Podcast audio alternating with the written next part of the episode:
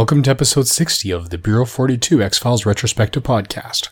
I'm your host, Blaine Dowler. This time around, we're dealing with Nisei, and as you can probably hear, I'm dealing with some bronchitis and a sinus infection. This is a two part episode, so I'm going to keep discussion of the first part fairly short and wrap up a lot of it in the second part. This episode originally aired on November 24th, 1995, has an IMDb user score of 8.5 out of 10, with action that takes place in Pennsylvania, Virginia, Maryland, West Virginia, and Ohio. The episode was directed by David Nutter in his second last episode of The X Files and was written by Chris Carter, Frank Spotnitz, and Howard Gordon. Chris Carter gets story credit alone, but it actually began with Frank Spotnitz coming up with an idea to deal with the fact that, you know, Nazis were not the only ones who committed atrocities during World War II, and that there were some Japanese scientists that did it as well, as well as presumably scientists from other countries, probably on both sides of the war. So this focuses on what some of the Japanese scientists were doing,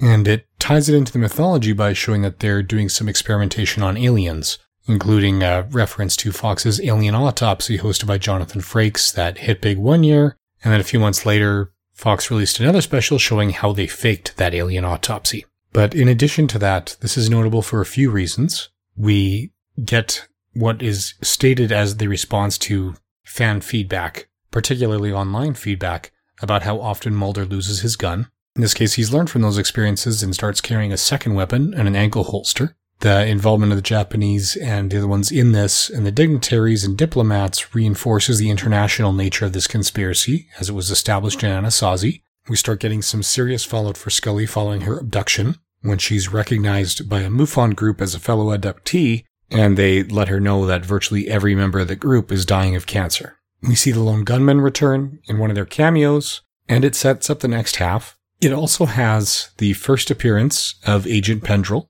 We're going to see him a few more times. Now, Pendrell is played by Brendan Beiser, who's probably better known for Reservoir Dogs, the video game, Excess Baggage, and frankly, a lot of video game voiceovers, as well as guest spots on Stargate SG-1, Eureka, Reaper, and so forth. We've got Jillian Barber as MUFON abductee member Penny Northern. Now, this is her first appearance as Penny Northern, but it's her third appearance on the X Files. We will see her as Penny again in Memento Mori. Previously, she appeared as Beth Kane in Red Museum and Agent Nancy Spiller in Ghost in the Machine. Robert Ito, who's probably better known for Quincy M.E., Adventures of Buckaroo Banzai, Across the Eighth Dimension, Rollerball and the Once a Thief TV series, which also starred Nick Lea which I highly recommend. It's a lot of fun. He is in here as Dr. Shiro Zama, and this is following his appearances in a lot of series, mostly as voice actors. Biker Mice from Mars, Gargoyles,